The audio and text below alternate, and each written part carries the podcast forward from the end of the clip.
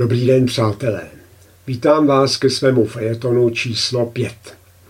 Ve fejetonech se věnuji aktuálním událostem, o kterých si myslím, že stojí za stručný komentář.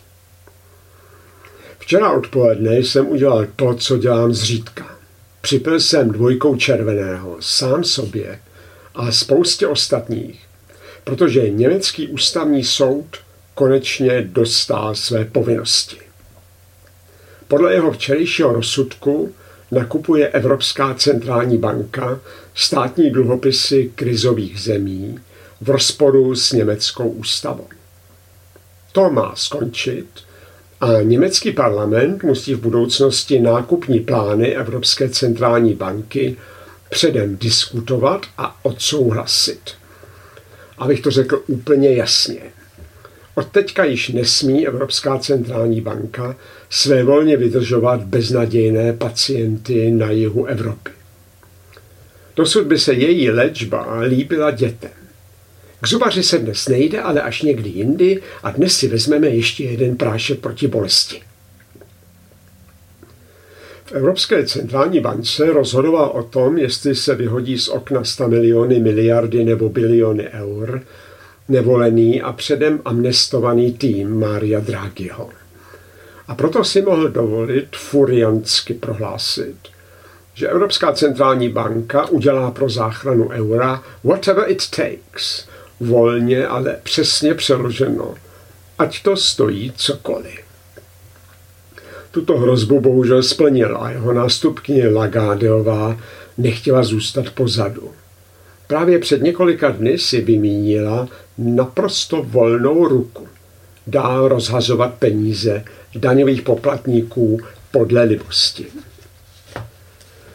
Ústavní soud v Karlsruhe se včerejšímu rozhodnutí úporně vyhýbal celá léta a zamítl proto čtyři závažné, stejně na zaměřené žaloby proti způsobům, jakým Evropská centrální banka zachraňovala euro. Vždy dal přednost postoji více Evropy a samozřejmě to zkusil i tentokrát. V roce 2017 se proto němečtí soudci dotázali na odborný názor Evropského soudního dvora v Lucemburku. A co si myslíte, že se po třech letech a za šumu proudících peněz dozvěděli? Evropský soud nemá nic proti tomu, aby Německo i nadále naplňovalo bezedné rozpočty jeho evropských zemí. A tak až letos, poprvé v dějinách, nejvyšší německý soud rozhodl jinak než Evropský soudní dvůr a rozpoznal, že jeho rozhodnutí není v souladu s německou ústavou. A světe div se, Německý ústavní soud dal svým evropským kolegům dokonce nedostatečnou. Ve zdůvodnění svého rozhodnutí napsal, že lucemburský rozsudek, cituji, není metodicky přijatelný a působí své volně. Konec citátu. A tak jsem si včera připil na oslavu mé plnící se prognózy o osudu eura, ale taky na žal, protože se znovu potvrdilo, jak draho přijde obyčejné lidi nezodpovědnost a beztrestnost vládnoucích. Ti budou i teď hledat a najdou možnosti, jak dále financovat zbankrotované členy eurozóny.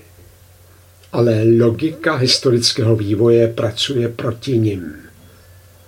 Jen to zoufale dlouho trvá. Ale aspoň něco se stalo hned.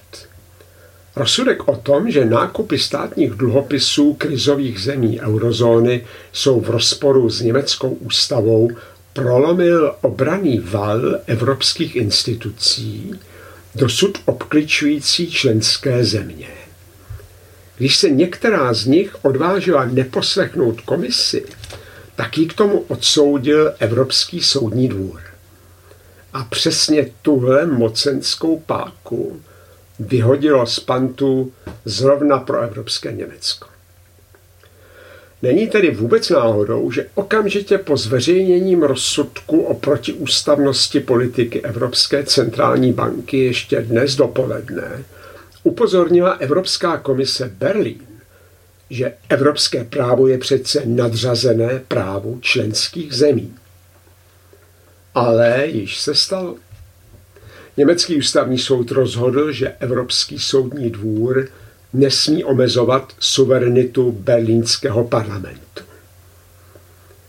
A teď bych moc rád věděl, jakým způsobem a právem teď chce komise omezovat suverenitu maďarského nebo polského parlamentu. Co si teď počne komisař pro justici Didier Reinders, který před pár dny prohlásil, že nový polský zákon, cituji, o soudcích porušuje evropské právo, které je nadřazené právu členských zemí. Konec citátu. Ale přesně to včera Německo odmítlo. A ve Varšavě i v Budapešti si toho jistě velmi dobře všimli. Děkuji vám za pozornost a těším se brzy na shledanou.